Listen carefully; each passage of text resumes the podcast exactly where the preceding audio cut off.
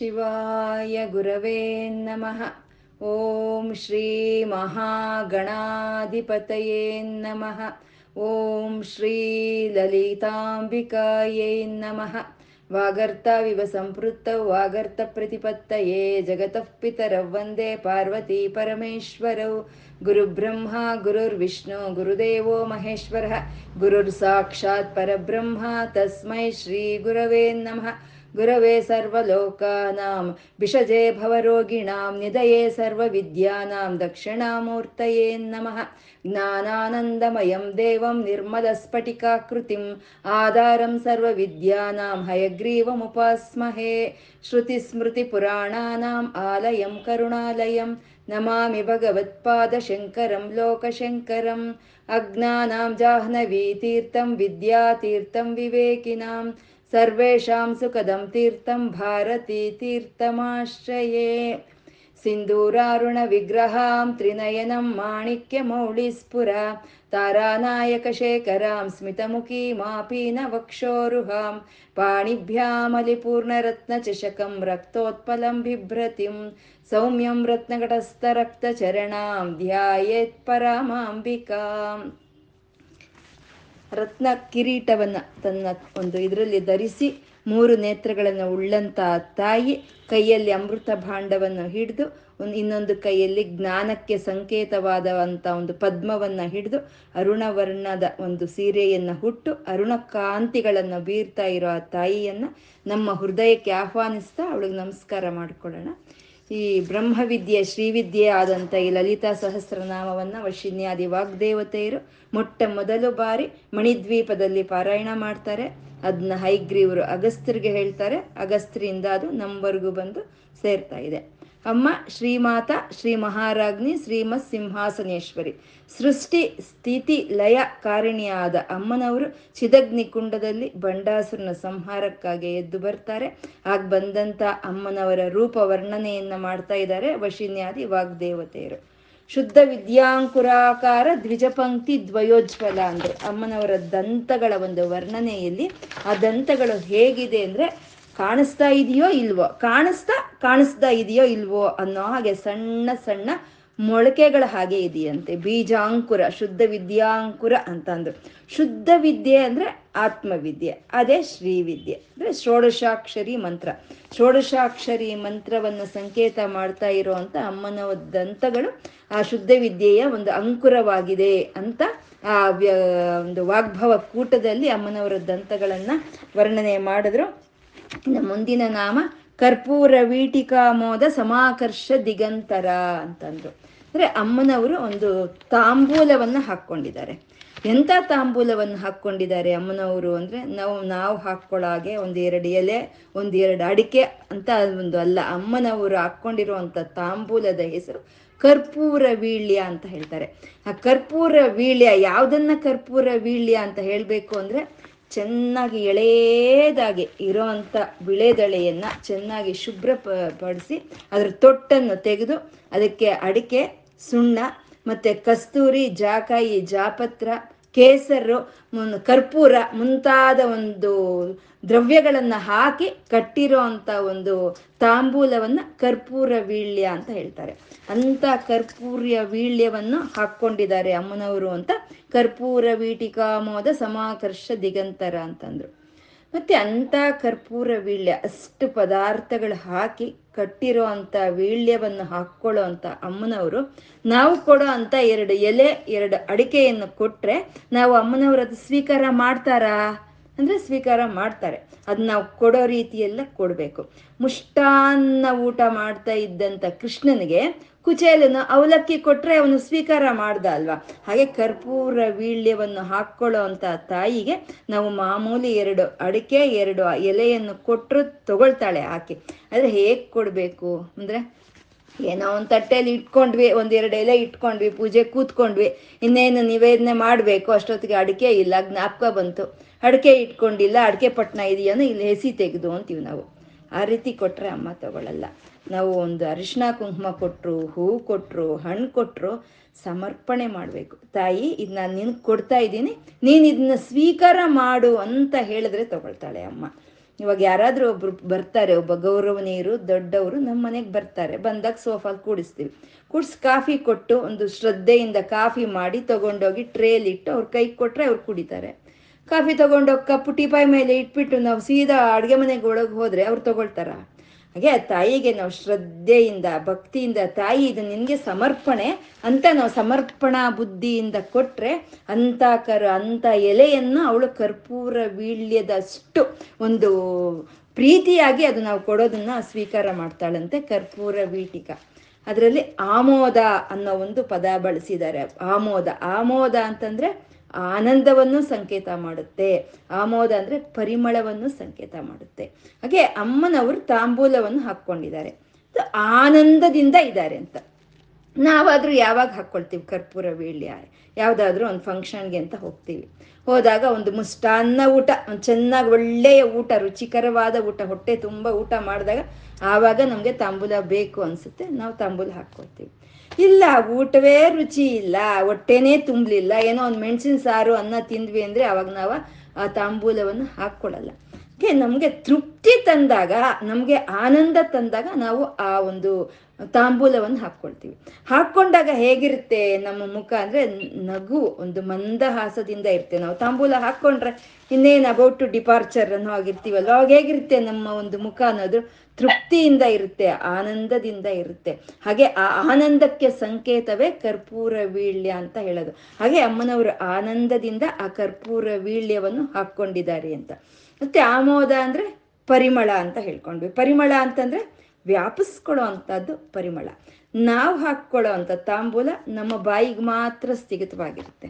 ಆದರೆ ಅಮ್ಮನವ್ರು ಹಾಕ್ಕೊಳ್ಳೋ ಪರಿಮಳ ಸಮಾಕರ್ಷ ದಿಗಂತರ ಎಲ್ಲ ದಿಕ್ಕು ದಿಕ್ಕುಗಳನ್ನು ಆ ಅಮ್ಮನವ್ರು ಹಾಕ್ಕೊಂಡಿರೋ ಕರ್ಪೂರ, ವೀಳ್ಯ ಅನ್ನೋದು ಆಕರ್ಷಿಸ್ತಂತೆ. ಅಂದರೆ ಎಲ್ಲ ಕಡೆ ತುಂಬಿಕೊಂಡಿರೋ ಅಂಥ ಪರಿಮಳ ಅದು ಯಾವುದು ಅಂದರೆ ಅಮ್ಮನವರು ಹಾಕ್ಕೊಂಡಿರೋ ಅಂಥ ಒಂದು ತಾಂಬೂಲದ ಒಂದು ಪರಿಮಳ ಅದು ಅಂತ ಕರ್ಪೂರ, ವೀಟಿಕಾ ಮೋದ ಸಮಾಕರ್ಷ ದಿಗಂತರ ಅಂತ ಹೇಳಿದ್ರು ದಿಕ್ಕು ದಿಕ್ಕುಗಳಲ್ಲಿ ಆ ಪರಿಮಳ ವ್ಯಾಪಿಸ್ಕೊಂಡಿದೆ ಅಂತ.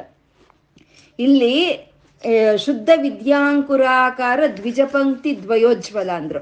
ಹಾಗೆ ಶುದ್ಧ ವಿದ್ಯಾಂಕುರಾಕಾರ ದ್ವಿಜಪಂಕ್ತಿ ದ್ವಯೋಜ್ವಲ ಅಂತ ಹೇಳಿ ಮತ್ತೆ ಈ ಕರ್ಪೂರ ವೀಳ್ಯವನ್ನು ಹೇಳಿರೋಂಥ ಉದ್ದೇಶ ಅಂತಂದ್ರೆ ಶುದ್ಧ ವಿದ್ಯಾಂಕುರ ಅನ್ನೋದ್ರಲ್ಲಿ ಮಂತ್ರಗಳನ್ನ ಹೇಳಿದ್ರು. ಮಂತ್ರ ಮಂತ್ರ ಸ್ವರೂಪವನ್ನು ಹೇಳಿದ್ರು.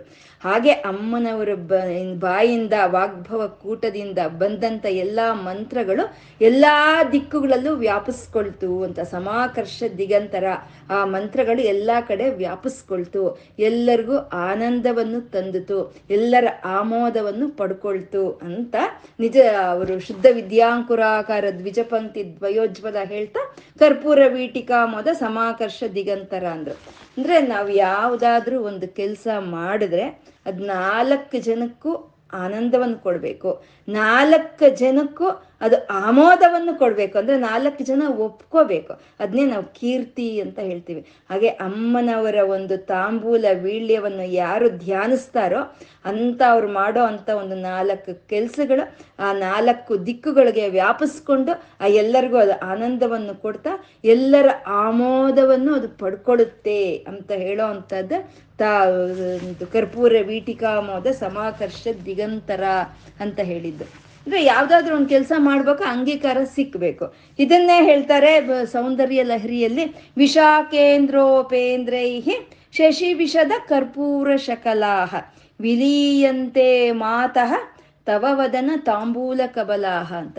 ಈ ಸುಬ್ರಹ್ಮಣ್ಯನೋ ನಾರಾಯಣನೋ, ಉಪೇಂದ್ರನೋ, ಇಂದ್ರನೋ, ಇವರೆಲ್ಲ ರಾಕ್ಷಸರ ಸಂಹಾರಕ್ಕಾಗಿ ಯುದ್ಧಕ್ಕೆ ಹೋಗಿ ಅಲ್ಲಿ ಆ ಯುದ್ಧವನ್ನು ಗೆದ್ದುಕೊಂಡು ಬಂದಾಗ, ಅಮ್ಮ ಯುದ್ಧ ಗೆದ್ದುಕೊಂಡು ಬಂದ್ವಿ ಅಂತ ಅಂದ್ರೆ ಅಮ್ಮನವರು ಕರ್ಪೂರ ವೀಳ್ಯವನ್ನು ತನ್ನ ಬಾಯಲ್ಲಿರುವಂಥ ಕರ್ಪೂರ ವೀಳ್ಯವನ್ನು ತೆಗೆದು ಅವ್ರ ಬಾಯಿಗೆ ಇಡ್ತಾಳಂತೆ. ಆ ಸುಬ್ರಹ್ಮಣ್ಯ, ನಾರಾಯಣ ಮತ್ತೆ ಉಪೇಂದ್ರ, ಇಂದ್ರ ಅವ್ರ ಬಾಯಿಗೆ ಇಡ್ತಾಳೆ. ಅಂದ್ರೆ ನೀವು ನೀವು ಮಾಡಿರೋ ಕೆಲಸ ನನಗೆ ಸಂತೋಷ ತಂದಿದೆ, ನನ್ನ ಆಮೋದ ಇದೆ ಅಂತ ಹೇಳೋವಂಥದ್ದು. ಆಮೋದ, ಕರ್ಪೂರ, ವೀಟಿಕ, ಆಮೋದ ಅಂತ ಹೇಳೋದ್ರಲ್ಲಿ. ಹಾಗೆ ನನ್ನ ಒಂದು ಅಂಗೀಕಾರ ಇದೆ, ನನಗೆ ನೀವು ಮಾಡಿರೋ ಕೆಲಸ ಸಂತೋಷ ತಂದಿದೆ ಅಂತ ಹೇಳೋ ಅಂಥದ್ದು ಇದನ್ನೇ ಶಂಕರರು ಹೇಳ್ತಾರೆ. ಪಿಬಂತವು ಎಸ್, ಇದನ್ನ ಶಂಕರರು ಹೇಳ್ತಾರೆ. ಪ್ರಕೃತಿಯ ಮೂಕಾನಾಮಪಿಚ ಕವಿತಾ ಕಾರಣತಯ ಅಂತಂದ್ರು. ಅಂದ್ರೆ ಮೂಕ ಕವಿಗಳು ಅವರು ಕಾಮಾಕ್ಷಿ ಅಮ್ಮನವರ ಅತ್ಯಂತ ಭಕ್ತರು. ಭಕ್ ಆದರೆ ಅವರು ಪ್ರಕೃತಿಯ ಮೂಕಾನಾಮಪಿಚ ಅಂದ್ರೆ ಸಹಜವಾಗಿ ಅವ್ರು ಹುಟ್ಟುತ್ತಾನೆ ಮೂಕರಾಗಿ ಹುಟ್ಟಿರ್ತಾರೆ. ಅವ್ರಿಗೆ ಮಾತು ಅನ್ನೋದು ಬರೋದಿಲ್ಲ.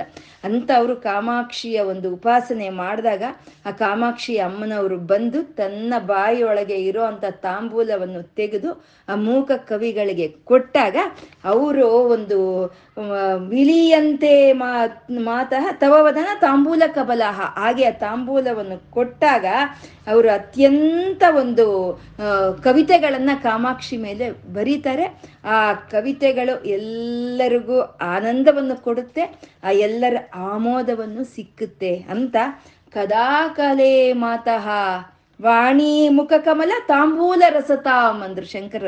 ಆ ರೀತಿ ಕದಾಕಾಲೆ ಮಾತಃ, ಯಾವಾಗಮ್ಮ ನೀನು ನನಗೆ ಆ ರೀತಿಗೆ ಕರ್ಪೂರ ವೀಳ್ಯವನ್ನು ನೀನು ನನಗೆ ಕೊಡ್ತೀಯಾ? ವಾಣಿ ಮುಖ ಕಮಲ ತಾಂಬೂಲ ರಸತಾಮ್ ನಿನ್ನ ಮುಖದಲ್ಲಿ ಇರೋಂಥ ಮುಖ ಅಂದ್ರೆ ಸಂಸ್ಕೃತದಲ್ಲಿ ಬಾಯಿ ಅಂತ.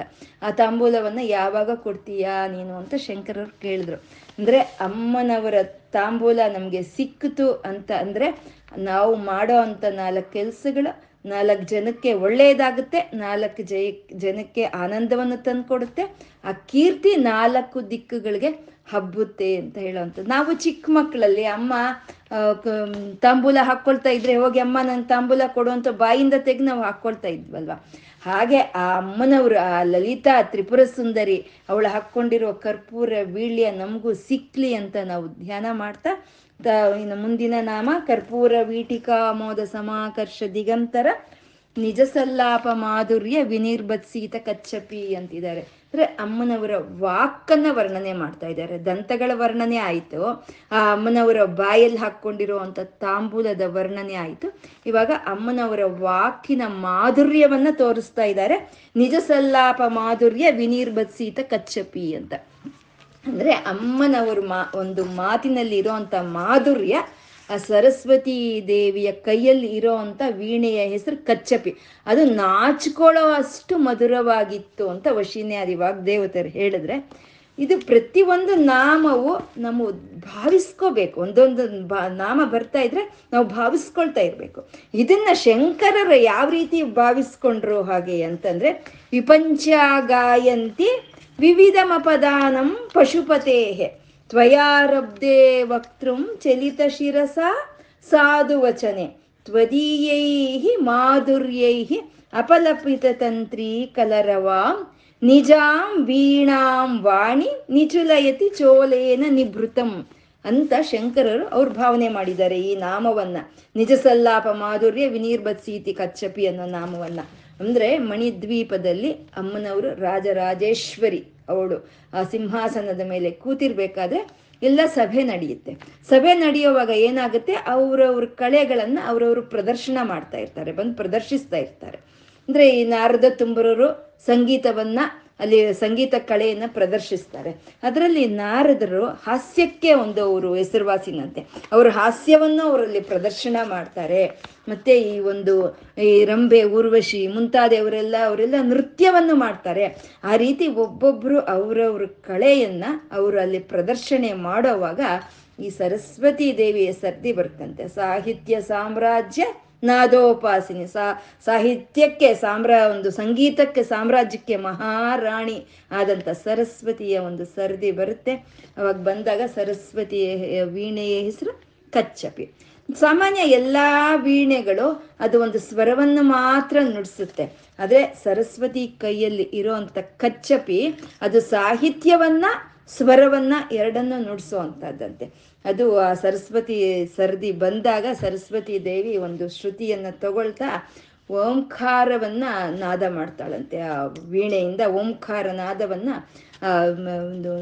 ಒಂದು ಪ್ರಕಟಿಸಿದಾಗ ಎಲ್ಲ ಸೃಷ್ಟಿಯಲ್ಲಿ ಎಲ್ಲ ಎಲ್ಲ ಪ್ರಕೃತಿ ಪ್ರಾಣಿಗಳು ನಿಶ್ಚೇಷ್ಟವಾಗಿ ನಿಲ್ಲುತ್ತಂತೆ. ಸರಸ್ವತಿ ದೇವಿ ವೀಣೆಯಿಂದ ಓಂಕಾರ ನಾದ ಅನ್ನೋದು ಅಲ್ಲಿ ಪ್ರಕಟವಾಯಿತು ಅಂದ್ರೆ ಇನ್ನು ಹೇಗಿರ್ಬೇಕು? ಎಲ್ಲರೂ ನಿಶ್ಚೇಷ್ಟರು. ಎಲ್ಲ ತಮ್ಮನ್ ತಮ್ಮನ್ನು ಮರೆತು ಆ ನಾದವನ್ನು ಕೇಳ್ತಾ ಇದು ಬಿಡ್ತಾರಂತೆ. ಆವಾಗ ಸರಸ್ವತಿ ದೇವಿ ಹಂಸಧ್ವನಿ ಒಂದು ರಾಗದಿಂದ ಆ ಗಣೇಶನ ಆರಾಧನೆ ಮಾಡ್ತಾ ಶಿವರಂಜನಿ ರಾಗದಲ್ಲಿ ಶಿವಶಕ್ತೈಕ್ಯವಾಗಿ ಆಲಾಪನೆಯನ್ನು ಮಾಡಿ ಆ ಶಿವಶಕ್ತಿಯನ್ನ ಕೀರ್ತಿಸ್ತಾಳಂತೆ. ಅದು ಪಶುಪತೇಹೆ ಪಂಚಗಾಯಂತಿ ವಿವಿಧ ಮಪುದಾನಂ ಪಶುಪತೇಹೆ ಯಾಕೆಂದ್ರೆ ಅಮ್ಮನವ್ರಿಗೆ ಆ ಪಶುಪತಿಯ ಬಗ್ಗೆನೇ ಹೇಳಬೇಕು. ಅಮ್ಮನವ್ರಿಗೆ ಶಿವನ ಬಗ್ಗೆನೇ ಹೇಳಬೇಕು. ಅನ್ಯವಾದ ವಿಷಯಗಳನ್ನು ಕೀರ್ತಿಸಿದ್ರೆ ಅವಳು ಕೇಳಲ್ಲ. ಹಾಗೆ ಶಿವಶಕ್ತೈಕ್ಯವಾಗಿ ಆ ಸರಸ್ವತಿ ದೇವಿ ಆ ವೀಣೆ ನುಡಿಸಿದಾಗ ಎಲ್ಲರೂ ಒಂದು ಅವರನ್ನು ಅವರು ಮರ್ತೋಗಿ ಅವರು ಒಂದು ಅಲೌಕಿಕವಾದಂಥ ಒಂದು ಆನಂದ. ಆ ವೀಣೆಯ ಒಂದು ಕಳೆ ಯಾರಲ್ಲಿ ಇರಬೇಕು ಹಾಗೆ ಅಂತಂದ್ರೆ ಆ ಸರಸ್ವತಿ ದೇವಿಯ ಅನುಗ್ರಹ ಇರಬೇಕು. ಅಂಥ ಸರಸ್ವತಿ ದೇವಿ ವೀಣೆ ನುಡಿಸಿದ್ರೆ ಇನ್ನು ಹೇಗಿರ್ಬೋದು? ಎಲ್ಲರೂ ತಮ್ಮ ತಮ್ಮ ಮೈಯನ್ನು ತಾವು ಮರೆತು ಹೋದಾಗ ಪ್ರ, ಪ್ರಥಮವಾಗಿ ಲಲಿತೆನೇ ಹೆಚ್ಚೆತ್ಕೊಂಡು ಶಿರ ಶಿರ, ಶಿರಸ ಚಲಿತ ಶಿರ ತಲೆಯನ್ನು ಹೀಗೆ ಆಡಿಸ್ತಾ ಅಂಗೀಕಾರವಾಗಿ ಸಾಧು ಸಾಧು ಅಂತ ಹೇಳಿದ್ರಂತೆ. ಸಾಧು ಸಾಧು ಅಂದರೆ ಭಲೆ ಭಲೆ ಭಲೆ ಭಲೆ ಮಗಳೇ ಅಂತ ಹೇಳೋ ಅಂಥದ್ದು. ಇದು ಸರಸ್ವತಿ ದೇವಿಗೆ ಆ ಜ್ಞಾನವನ್ನು ಕೊಟ್ಟಿರೋದು ಲಲಿತೆ. ತನ್ನದೇ ಆದಂಥ ಜ್ಞಾನವನ್ನ ಸರಸ್ವತಿ ಕೈಯಿಂದ ನುಡಿ ಆದ್ರೆ ಅದು ಅದನ್ನ ಮೆಚ್ಕೊಂಡ್ಲಂತೆ ಆ ತಾಯಿ. ಅಂದ್ರೆ ಯಾರಾದರೂ ಮಾಡಿರೋ ಅಂಥ ಕೆಲಸಗಳನ್ನ ನಾವು ಮೆಚ್ಕೋಬೇಕು ಅಂತ ಅಂದ್ರೆ ಅದು ದೈವಿಕವಾದಂಥ ಕಳೆ. ಆ ದೈವಿಕವಾದಂಥ ಕಳೆ ನಮ್ಮಲ್ಲಿ ಇದ್ರೆ ಮಾತ್ರ, ಆ ದೈವಿಕ ಗುಣ ಇದ್ರೆ ಮಾತ್ರ ನಾವು ಬೇರೆಯವ್ರು ಮಾಡಿದ್ದನ್ನ ನಾವು ಮೆಚ್ಕೊಳ್ಳೋದಕ್ಕೆ ಸಾಧ್ಯ ಆಗುತ್ತೆ.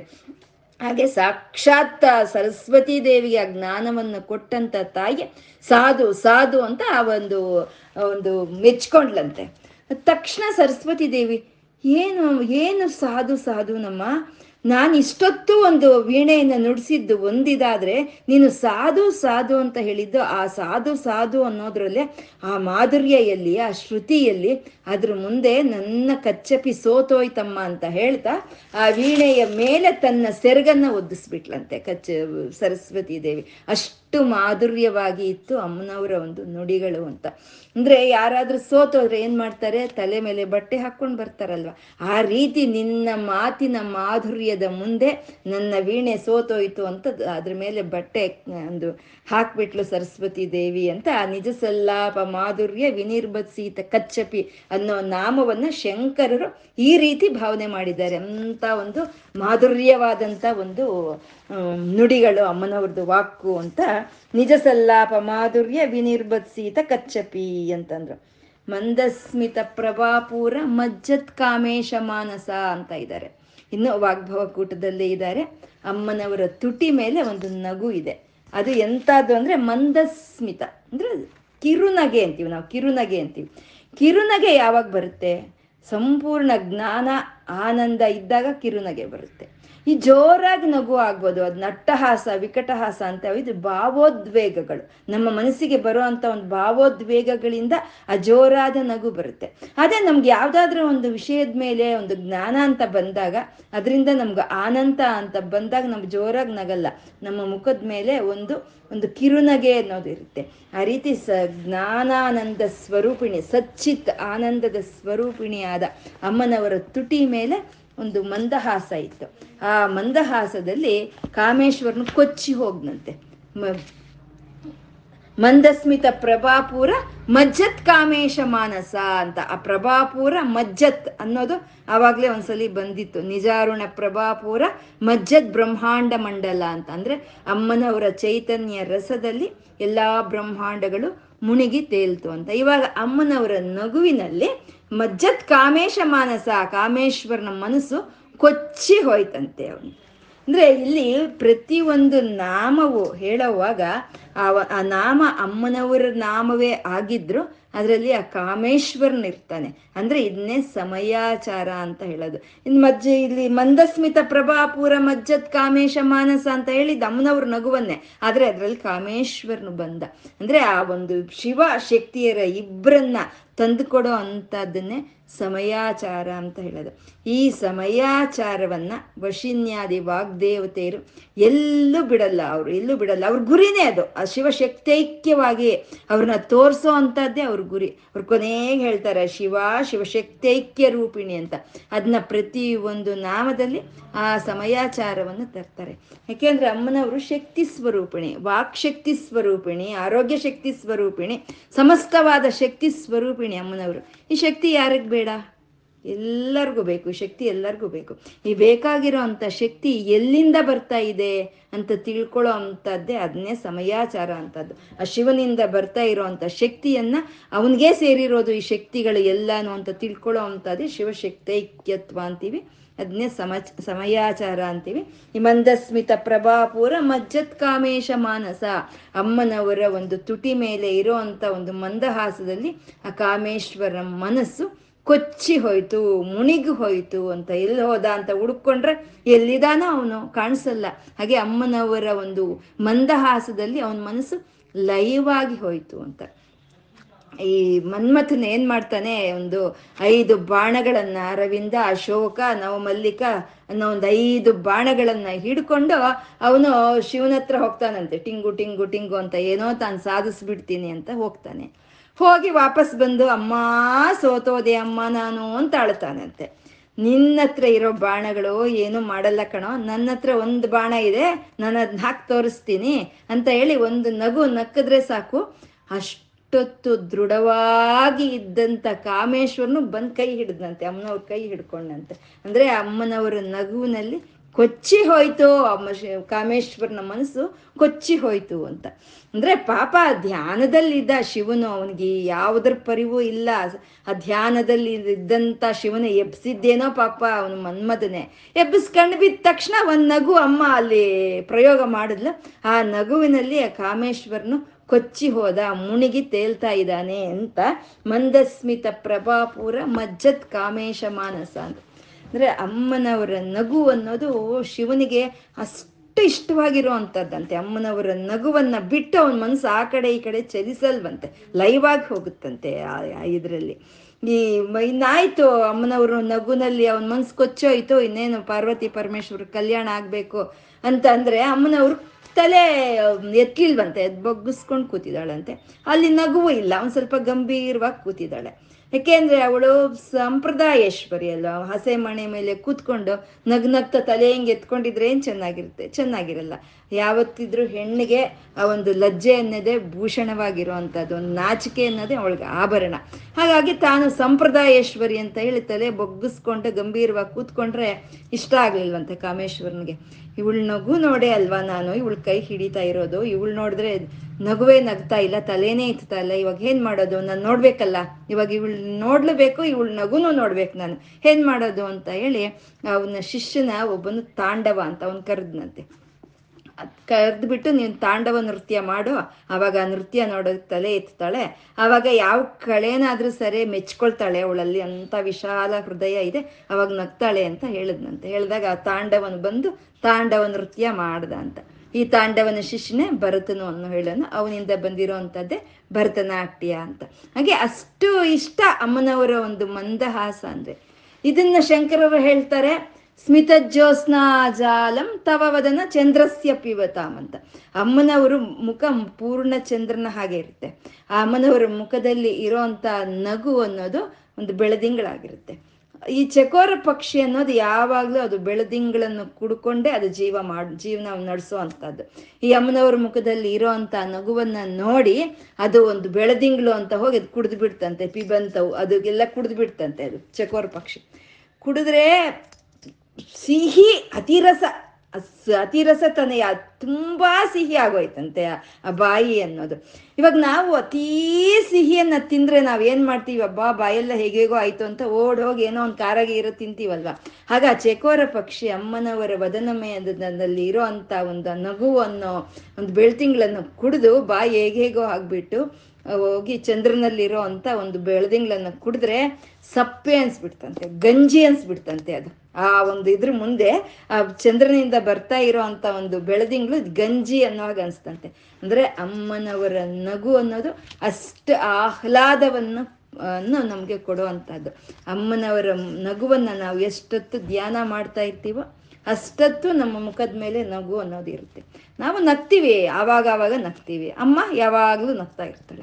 ಹಾಗೆ ನಾ ಯಾವಾಗಲೂ ನಗ್ತಾ ಇರೋ ಅಂತ ಅಮ್ಮನವರ ಒಂದು ಮಂದಹಾಸವನ್ನು ನಾವು ಧ್ಯಾನಿಸ್ತಾ ಇದ್ರೆ ನಮ್ಮ ಮುಖದಲ್ಲಿ ಆ ಮಂದಹಾಸ ಅನ್ನೋದು ಶಾಶ್ವತವಾಗಿ ಉಳಿಯುತ್ತೆ. ಮಂದಸ್ಮಿತ ಪ್ರಭಾಪೂರ ಮಜ್ಜತ್ ಕಾಮೇಶ ಮಾನಸ. ಅನಾಕಲಿತ ಸಾದೃಶ್ಯ ಚುಬುಕ ಶ್ರೀ ವಿರಾಜಿತ. ಇನ್ನೊಂಚೂರು ಮೇಲೆ ಹೇಳೋ ಅಷ್ಟೊತ್ತಿಗೆ ಅಮ್ಮನವರ ಒಂದು ಚುಬುಕದ ವರ್ಣನೆಗೆ ಬಂದ್ರು. ಆ ಚುಬುಕದ ವರ್ಣದೆ ಬರೋ ಅಷ್ಟೊತ್ತಿಗೆ ಅವ್ರಿಗೆ ಯಾವುದಕ್ಕೆ ಹೋಲಿಸ್ಬೇಕು ಅಂತ ವಶಿನ್ಯಾದಿ ವಾಗ್ದೇವತರಿಗೆ ಅರ್ಥನೇ ಆಗ್ಲಿಲ್ವಂತೆ. ಪಾಪ ಅವ್ರು ತುಂಬ ಕಷ್ಟಪಟ್ಟಿದ್ದಾರೆ ವಶಿನ್ಯಾದಿ ವಾಗ್ದೇವತೆಯರು, ಅಮ್ಮನವರ ರೂಪ ವರ್ಣನೆ ಮಾಡಬೇಕು ಅಂದ್ರೆ ತುಂಬ ಕಷ್ಟಪಟ್ಟಿದ್ದಾರೆ. ಯಾಕೆಂದ್ರೆ ಅವ್ರಿಗೆ ಅಮ್ಮನವರ ದಿವ್ಯ ಮಂಗಳ ಮೂರ್ತಿಯ ದರ್ಶನ ಆಗ್ತಾ ಇದೆ. ಆದ್ರೆ ಹೇಗೆ ಹೋಲಿಸ್ತಾರೆ ಅದನ್ನ? ಏನಕ್ಕೆ ಹೋಲ್ಸೋದಕ್ಕೆ ಸಾಧ್ಯ ಇದೆ? ಅದಕ್ಕೆ ಸಮಾನವಾಗಿರೋದಾಗಬಹುದು, ಅಥವಾ ಅದಕ್ಕೆ ಅಧಿಕವಾಗಿ ಇರೋದಾಗ್ಬೋದು ಯಾವ್ದಾದ್ರು ಇದ್ರೆ ಅಲ್ವಾ ಹೋಲ್ಸೋದಕ್ಕೆ. ತುಂಬಾ ಕಷ್ಟಪಟ್ಟು ಪದ್ಮರಾಗ ಶೀಲಾದರ್ಶ, ಪರಿಭಾವಿ ಕಪೋಲಬುಹು ಅಂತಂದ್ರೆ ಅಮ್ಮನವ್ರ ಕೆನ್ನೆಗಳನ್ನ ವರ್ಣನೆ ಮಾಡೋವಾಗ ಪದ್ಮರಾಗ ಮಣಿಗಳಿಂದ ಮಾಡಿರೋ ಅಂತ ದರ್ಪಣದ ಹಾಗೆ ಹೊಲಿಕೆ ಕೊಡ್ತಾ ಅದಕ್ಕೆ ಮಿಂಚಿ ಹೋಗಿದೆ ಅಂದ್ರು. ತಾರಾಕಾಂತಿ ತಿರಸ್ಕಾರಿ ನಾಸಾಭರಣ ಬಾಸರ ಅಂತಂದ್ರು. ಅಮ್ಮನವರ ಮೂಗಿನ ಆಭರಣಗಳನ್ನು ವರ್ಣನೆ ಮಾಡೋವಾಗ ತಾರೆಗಳ ಕಾಂತಿಯಾಗೆ ಇದೆ ಅಂತಂದ್ರೆ, ಅದು ತಿರಸ್ಕಾರವಾಗಿದೆ ಅಂತಂದ್ರು. ನವವಿದ್ರಮ ಬಿಂಬಶ್ರೀ ನೆಕ್ಕಾರಿ ಅಂತಂದ್ರು. ಆ ಬಿಂಬದ ಹಾಗೆ ಇದೆ ನಿನ್ನ ತುಟಿಗಳು ಅಂತ ಹೇಳ್ತಾ ಅದಕ್ಕೆ ಅದನ್ನ ತಿರಸ್ಕಾರ ಮಾಡೋ ಹಾಗಿದೆ ಅಂತ ಹೇಳಿದ್ರು. ಅಂದ್ರೆ ಯಾವ್ದಾದ್ರು ಒಂದು ಹೋಲಿಕೆಯನ್ನು ನಾವು ಕೊಡಬೇಕು ಅಂದ್ರೆ ನಮ್ಗೊಂದು ತಿಳಿದಿರೋ ಅಂತ ಒಂದು ಪದಾರ್ಥ, ಒಂದು ವಸ್ತುವಿನಿಂದ ಹೋಲಿಕೆ ಕೊಡ್ತೀವಿ ನಾವು. ಆಗ ಆ ಹೋಲಿಕೆಯನ್ನು ಕೊಡ್ತಾ, ಅದಕ್ಕೆ ಮೀರಿ ತಿರಸ್ಕಾರವಾಗಿದೆ ಅಂತ ಹೇಳ್ತಾ, ಇವಾಗ ಚುಬುಕದ ಒಂದು ವರ್ಣನೆಗೆ ಬರೋ ಅಷ್ಟೊತ್ತಿಗೆ ಅನಾಕಲಿತ ಸಾದೃಶ್ಯ, ಚುಬುಕ ಶ್ರೀ ವಿರಾಜಿತ. ಅಮ್ಮ, ನಿನ್ನ ಚುಬುಕಕ್ಕೆ ಸಾದೃಶ್ಯವನ್ನು ಕೊಡೋದಕ್ಕೆ ನಮ್ಮ ಕೈಲಾಗಲ್ಲಮ್ಮ. ಯಾವುದು ಇಲ್ಲಿ ಉಪಮಾನ ಅಂತ ಇಲ್ಲ ಅಂತ ಹೇಳ್ಬಿಟ್ರು ವಶಿನ್ಯಾದಿ ವಾಗ್ದೇವತೆಯರಿಗೆ ಉಪಮಾನ ಯಾವುದೂ ಇಲ್ಲ. ಅದಕ್ಕೆ ಅದೇ ಸಾಟಿ ಅಂತ ಹೇಳ್ಬಿಟ್ರು. ವಶಿನ್ಯಾದಿ ವಾಗ್ದೇವತೆಯರ ಹಾಗೆ ಹೇಳಿದ್ರೆ ಶಂಕರರ್ಗೇನು ಸಮಾಧಾನ ಆಗುತ್ತಂದ್ರೆ ಅವ್ರಿಗೆ ಸಮಾಧಾನ ಆಗಲಿಲ್ಲ. ಅವ್ರು ಹೇಳಿದ್ರು, ಕರಾಗ್ರೇಣ ಸ್ಪೃಷ್ಟಂ ತುಹಿನಗಿರಿಣಾ ವತ್ಸಲತೆಯ. ಗಿರೀಶೇನೋದಸ್ತಂ ಮುಹುರದರ ಪಾನಾ ಕುಲತಯ. ಕರಗ್ರಾಹ್ಯಂ ಶಂಭೋಹ ಮುಖಮುಖರ ವೃಂತಂ ಗಿರಿಸುತೆ ಕಥಂಕಾರಂ ಬ್ರೂಮಃ ತವ ಚುಬುಕಂ ಔಪಮ್ಯರಹಿತಂ ಅಂತಂದ್ರು. ತಾಯಿ, ನಿನ್ನ ಮುಖ ಅನ್ನೋದು ಒಂದು ಕನ್ನಡಿಯಾಗಿ ಇದೆ. ನಿನ್ನ ಮುಖ ಕನ್ನಡಿ ಆದರೆ ನಿನ್ನ ಗಲ್ಲ ಅನ್ನೋದು ಅದಕ್ಕೆ ಹಿಡಿಯಾಗೆ ಇದೆ ಅಂತ. ಮುಖ ಕನ್ನಡಿ. ಈ ಗಲ್ಲ ಅನ್ನೋದು ಅದಕ್ಕೆ ಹಿಡಿನಂತೆ ಅಂದ್ರೆ ನಾವು ಹ್ಯಾಂಡ್ ಮಿರರ್ ಅಂತ ಹೇಳ್ತೀವಲ್ವ? ಹಾಗೆ ಆ ಮುಖ ಮುಖವೆಲ್ಲ ಕನ್ನಡಿಯಾಗಿದ್ರೆ ಆ ಈ ಗಲ್ಲ ಅನ್ನೋದು ಅದಕ್ಕೆ ಹಿಡಿಯಾಗಿದೆ. ಅದನ್ನ ಇವನು ಪರ್ವತರಾಜನು, ಅವನು ನೀನು ಚಿಕ್ಕ ಮಗುವಾಗಿದ್ದಾಗ, ಆ, ನಿನ್ನ ಒಂದು ಗಲ್ಲವನ್ನ ಹಿಡ್ಕೊಂಡು ಅವನು ವತ್ಸಲತೆಯ ವಾತ್ಸಲ್ಯವನ್ನು ತೋರಿಸ್ತಾ ಇದ್ರೆ, ಹಾಗೆ ನಿನ್ನ ಗಲ್ಲವನ್ನು ಮುಟ್ಟಿದಂತ ಅವರು ಇನ್ನೊಬ್ಬರಪ್ಪ ಅವನು ಶಂಭು ಗಿರೀಶನು, ಅವನು ಮದುವೆ ಆದ್ಮೇಲೆ ನಿನ್ನ ಗಲ್ಲವನ್ನು ಹಿಡ್ಕೊಂಡು ನಿನ್ನ ಮುಖದ ಹಾಗೆ ಇರೋ ಅಂತ ಒಂದು ನಿನ್ನ ಮುಖದಲ್ಲಿ ಅವನನ್ನು ಅವನೇ ಕಾಣ್ಕೊಳ್ತಿದ್ದ ಅಂತ ಶಂಕರರು ಅವರು ವರ್ಣನೆ ಮಾಡ್ತಾರೆ. ಅಬ್ಬ, ಅಮ್ಮನವರು ಚುಬುಕವನ್ನ ವರ್ಣನೆ ಮಾಡ್ತಾ, ನಾನು ಏನು ವರ್ಣನೆ ಮಾಡಿದ್ರು ನಿನ್ನ ಚುಬುಕ, ಚುಬುಕಂ ಔಪಮ್ಯರಹಿತಂ ಅಂತ ಹೇಳ್ಬಿಟ್ರು. ಅದಕ್ಕೆ ಸಾಟಿನೇ ಇಲ್ಲ, ಅದನ್ನ ಹೋಲಿಕೆ ಕೊಡೋಕ್ಕಾಗಲ್ಲ ಅಂತ ಹೇಳಿದ್ರು. ಅದು ಅನಾಕಲಿತ ಸಾದೃಶ್ಯ, ಚುಬುಕ ಶ್ರೀ ವಿರಾಜಿತ.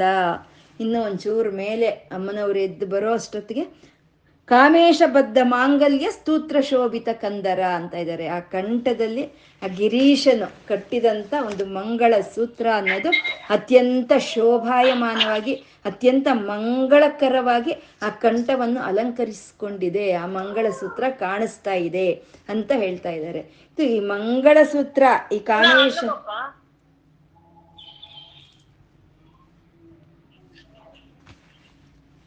ಕಾಮೇಶಬದ್ಧ ಮಾಂಗಲ್ಯ ಸ್ತೋತ್ರ ಶೋಭಿತ ಕಂದರ ಅಂತ ಹೇಳೋದ್ರಲ್ಲಿ ಆ ಪಾರ್ವತಿ ಪರಮೇಶ್ವರ್ನ ಇಬ್ಬರನ್ನು ತೋರಿಸ್ತಾ ಇದ್ದಾರೆ.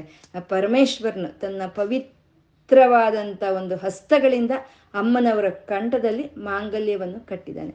ಈ ನಾಮ ಪಾರ್ವತಿ ಪರಮೇಶ್ವರ ಕಲ್ಯಾಣವನ್ನು ನಮಗೆ ಧ್ಯಾನಕ್ಕೆ ತಂದುಕೊಡೋ ಅಂತ ನಾಮ. ಆ ಪಾರ್ವತಿ ಪರಮೇಶ್ವರರು ಇಬ್ಬರು ಹಸೆಮಣಿ ಮೇಲೆ ಕೂತಿದ್ದಾರೆ. ಎಲ್ಲ ಈ ಶಿವಗಣಗಳೆಲ್ಲ ನೃತ್ಯ, ನಾಟ್ಯಗಳಿಂದ ಅವರು ಒಂದು ಮನೋರಂಜನೆಯನ್ನ ಮಾಡ್ತಾ ಇದ್ದಾರೆ. ವಿಪ್ರರೆಲ್ಲನೂ ಮಂಗಳಾಷ್ಟಗಳನ್ನು ಪಾರಾಯಣ ಮಾಡ್ತಾ ಇದ್ರೆ ಮಂಗಳ ವಾಯಿದ್ಯಗಳ ನಡುವೆ ತನ್ನ ಪವಿತ್ರ ಪವಿತ್ರವಾದ ಕೈಗಳಿಂದ ಅಮ್ಮನವ್ರಿಗೆ ಮಂಗಳಸೂತ್ರವನ್ನು ಕಟ್ತಾನೆ ಪರಮೇಶ್ವರನ. ಆ ಮಂಗಳಸೂತ್ರ ಹೇಗಿರುತ್ತೆ ಅಂತಂದ್ರೆ ಅಮ್ಮನವರ ಕಂಠದಲ್ಲಿ ಶೋಭಾಯಮಾನವಾಗಿ ಸಮಸ್ತಕ್ಕೂ ಮಂಗಳವನ್ನು ಕೊಡುವಂಥ ಮಂಗಳ ಸೂತ್ರವಾಗಿ ಅದು ಇರೋ ಹಾಗೆ ವಶಿನ್ಯಾದಿ ವಾಗ್ದೇವತೆಯರಿಗೆ ಕಾಣಿಸ್ತಾ ಇದೆ. ಮಂಗಳಸೂತ್ರ ಅನ್ನೋದು ಮೂರು ಎಳೆಗಳಿಂದ ಮಾಡಿರ್ತಾರೆ. ಮೂರು ಎಳೆ ಮೂರು ಎಳೆಗಳಿಂದ. ಆ ಒಂದೊಂದು ಎಳೆನಲ್ಲೂ ಒಂಬತ್ತು ದಾರಗಳಿರುತ್ತೆ. ಆ ಒಂದೊಂದು ಎಳೆನಲ್ಲೂ ಒಂಬತ್ತು ದಾರಗಳಿದ್ರೆ ಅಂಥವು ಮೂರು ಎಳೆಗಳಿರೋ ಅಂಥದ್ದು ಮಂಗಳಸೂತ್ರ ಅಂತ. ಅಂದರೆ ಒಂಬತ್ತು ಇಂಟು ಮೂರು ಅಂದರೆ ಇಪ್ಪತ್ತೇಳು. ಇಪ್ಪತ್ತೇಳು ಅನ್ನೋದು ರಾಶಿಯ ಸಂಖ್ಯೆ ಅದು. ಅಂದರೆ ಯಾರ ಆಯುಷ್ ಆದರೂ ಸರಿ ಈ ನಕ್ಷತ್ರಗಳಲ್ಲೇ ಇರಬೇಕಾಗಿರುವಂಥದ್ದು. ಆ ನಕ್ಷತ್ರ ಸಂಖ್ಯೆ ಇಪ್ಪತ್ತೇಳು ಅಂತ. ಆ ಯಾವ ಒಬ್ಬರ ಆಯುಷ್ ಆದರೂ ಸರಿ ಆ ಅಮ್ಮನವರ ಒಂದು ಮಾಂಗಲ್ಯದ ಧ್ಯಾನದಿಂದ ವೃದ್ಧಿ ಆಗುತ್ತೆ ಅಂತ, ಅದು ಮಂಗಳವನ್ನು ಉಂಟು ಮಾಡುತ್ತೆ ಅಂತ. ಯಾರು ಅಮ್ಮನವರ ಮಂಗ, ಮಾಂಗ, ಒಂದು ಮಾಂಗಲ್ಯವನ್ನ ಧ್ಯಾನ ಮಾಡ್ತಾ ಇರ್ತಾರೋ ಅಂತ ಅವರ ಆಯುಷ್ಯ ವೃದ್ಧಿಯಾಗುತ್ತೆ. ಅವ್ರಿಗೆ ಒಂದು ಸೌಭಾಗ್ಯ ಅನ್ನೋದು ಸುಮಂಗಳಿತನ ಅನ್ನೋದು ಸಿಕ್ಕುತ್ತೆ ಅಂತ ಹೇಳೋದು. ಅಮ್ಮನವರ ಒಂದು ಶಿವನ ಕಡೆ ಅವರು ಹೇಳಿದ್ರಂತೆ, ನಮ್ಮ ಶಿವಪ್ಪ ಅವನು ಮೃತ್ಯುಂಜಯನ. ಮೃತ್ಯುಂಜಯನ ಆಗಿದ್ರಿಂದಾನೇ ಅಮ್ಮ ಸುಮಂಗಳಿ ಆಗಿದ್ದಾಳೆ, ಆದಿ ಸುಮಂಗಳಿ ಆಗಿದ್ದಾಳೆ, ನಿತ್ಯ ಸುಮಂಗಳಿ ಆಗಿದ್ದಾಳೆ ಅಂತ. ಯಾಕೆಂದ್ರೆ ಅಮ್ಮನವರು ಒಬ್ರೇನೆ ನಿತ್ಯ ಸುಮಂಗಳಿ, ಲಲಿತೆ ಒಬ್ಳೆ ನಿತ್ಯ ಸುಮಂಗಳಿ. ಲಲಿತೆನ್ ಬಿಟ್ರೆ ಇನ್ ಎಲ್ಲರೂ ಲಕ್ಷ್ಮೀ ಸರಸ್ವತಿ ಪ, ಪಾರ್ವತಿಯರು ದುರ್ಗೆಯರವರೆಗೂ ಅವರೆಲ್ಲ ದೀರ್ಘ ಸುಮಂಗಳಿಯರು ಅಷ್ಟೇ. ಅವರು ಲಯಕಾಲದಲ್ಲಿ ಅವರು ಲಯವಾಗಿ ಹೋಗ್ಬೇಕಾಗಿರೋ ಅಂತವ್ರೆ ಆದರೆ ಅಮ್ಮನವರು ಮಾತ್ರನೇ ಆ ಮೃತ್ಯುಂಜಯನಾದ ಈಶ್ವರನ ಕೈಯಲ್ಲಿ ಮಾಂಗಲ್ಯವನ್ನು ಕಟ್ಟಿಸ್ಕೊಂಡಂತ ಅಮ್ಮನವರು ಮಾತ್ರನೇ ನಿತ್ಯ ಸುಮಂಗಳಿ. ಅದಕ್ಕೆ ಶಿವನ ಕಡೆ ಅವರು ಹೇಳಿದ್ರಂತೆ, ನಮ್ಮ ಶಿವಪ್ಪ ಮೃತ್ಯುಂಜಯನನು. ಹಾಗಾಗಿ ನಿಮ್ಮ ಅಮ್ಮ ಸುಮಂಗಳಿ ಆಗಿದ್ದಾಳೆ ಅಂತ ಶಿವನ ಕಡೆ ಹೇಳಿದ್ರಂತೆ. ಅಮ್ಮನ ಕಡೆ ಹೇಳಿದ್ರಂತೆ, ಇಲ್ಲ ಇಲ್ಲ ನಮ್ಮಮ್ಮ ಮಾಂಗಲ್ಯ ಬಲದಿಂದಾನೇ ಅವನು ಮೃತ್ಯುಂಜಯನಾಗಿದ್ದಾನೆ. ಹಾಗೆ ಅಂತ ಹೇಳಿದ್ರಂತೆ. ಯಾಕೆಂದ್ರೆ ಎಲ್ಲ ಅಮೃತ ಕುಡ್ದಂತ ಎಲ್ಲ ದೇವ ದೇವತೆಯರು ಹೊರಟೋದ್ರು ವಿಷ ಕುಡ್ದಂತ ಶಿವನೇ ಶಾಶ್ವತವಾಗಿ ಉಳಿಯೋ ಅಂತದ್ದು ಅಂತ. ಅಂದ್ರೆ ಅಪ್ಪನ ಕಡೆಯವರು ಅವನು ಮೃತ್ಯುಂಜಯನು ಅಂತ ಹೇಳಿದ್ರೆ, ಅಮ್ಮನ ಕಡೆಯವರು ಇವಳ ಮಾಂಗಲ್ಯ ಬಲ ಗಟ್ಟಿಯಾಗಿರೋದ್ರಿಂದ ಅವನು ಮೃತ್ಯುಂಜಯನು ಅಂತ ಹೇಳಿದ್ರೆ ನಾವೇನು ಹೇಳ್ಬೇಕು? ನಮ್ಗಿಬ್ರು ಬೇಕು. ಹಾಗೆ ಎರಡನ್ನು ಒಪ್ಕೊಳ್ಳೋಣ. ಅವನು ಮೃತ್ಯುಂಜಯನೂ ಹೌದು ಅಮ್ಮನವರು ಮಾಂಗಲ್ಯ ಬಲದಿಂದಾನೇ ಅವನು ಮೃತ್ಯುಂಜಯನಾಗಿದ್ದಾನೆ ಅನ್ನೋದನ್ನು ನಾವು ಒಪ್ಕೋಬೇಕಾಗಿರುವಂಥದ್ದು ಹಾಗೆ ಕಾಮೇಶ ಕಾಮೇಶ ಬದ್ಧ ಮಾಂಗಲ್ಯ ಸ್ತೂತ್ರ ಶೋಭಿತ ಕಂದರ ಆ ರೀತಿ ಒಂದು ಮಾಂಗಲ್ಯವನ್ನು ಅಮ್ಮನವರ ಒಂದು ಕಂಠವನ್ನು ಅಲಂಕರಿಸಿಕೊಂಡಿದೆ. ಅದು ಅತ್ಯಂತ ಶೋಭಾಯಮಾನವಾಗಿ ಕಾಣಿಸ್ತಾ ಇದೆ ಅಂತ. ಇಲ್ಲಿಗೆ ಅಮ್ಮನವರ ವಾಗ್ಭವ ಕೂಟ ಅನ್ನೋದು ಇಲ್ಲಿಗೆ ಮುಗಿಯುತ್ತೆ. ಇನ್ನು ಮುಂದೆ ಬರೋದು ಕಾಮರಾಜ ಕೂಟ ಅಂತ. ಇದನ್ನೇ ಶಕ್ತಿ ಕೂಟ ಅಂತೀವಿ. ಏನು ಈ ವಾಗ್ಭವ ಕೂಟ ಅಂದರೆ ಏನು, ಕಾಮರಾಜ ಕೂಟ ಅಂದರೆ ಏನು ಶಕ್ತಿ ಕೂಟ ಅಂದರೆ ಏನು ಅನ್ನೋದು ನಮಗೆ ಇನ್ನು ಮುಂದೆ ನಾಮಗಳಲ್ಲಿ ಅವರು ನಮಗೆ ವಿವರಣವಾಗಿ ತಿಳಿಸ್ಕೊಡ್ತಾರೆ. ಇವಾಗ ಇನ್ನು ಮುಂದಿನ ನಾಮದಿಂದ ನಾವು ಒಂದು ಶಿಲ್ಗೆ ಒಂದು ಕಾಮರಾಜ ಕೂಟಕ್ಕೆ ಪ್ರವೇಶ ಮಾಡ್ತಾ ಇದ್ದೀವಿ. ಕನಕಾಂಗದ ಕೇಯೂರ ಕಮನೀಯ ಭುಜಾನ್ವಿತ. ಇನ್ನೊಂದು ಚೂರು ಅಮ್ಮನವರು ಮೇಲೆ ಏಳೋ ಅಷ್ಟೊತ್ತಿಗೆ ಅಮ್ಮನವರ ಭುಜಗಳು ಕಾಣಿಸ್ತಾ ಇದೆ ಅವ್ರಿಗೆ. ಆ ಭುಜಗಳು ಹೇಗಿದೆ ಅಂದ್ರೆ ಕನಕಾಂಗದ ಕೇಯೂರ ಕಮನೀಯ ಭುಜಾನ್ವಿತ.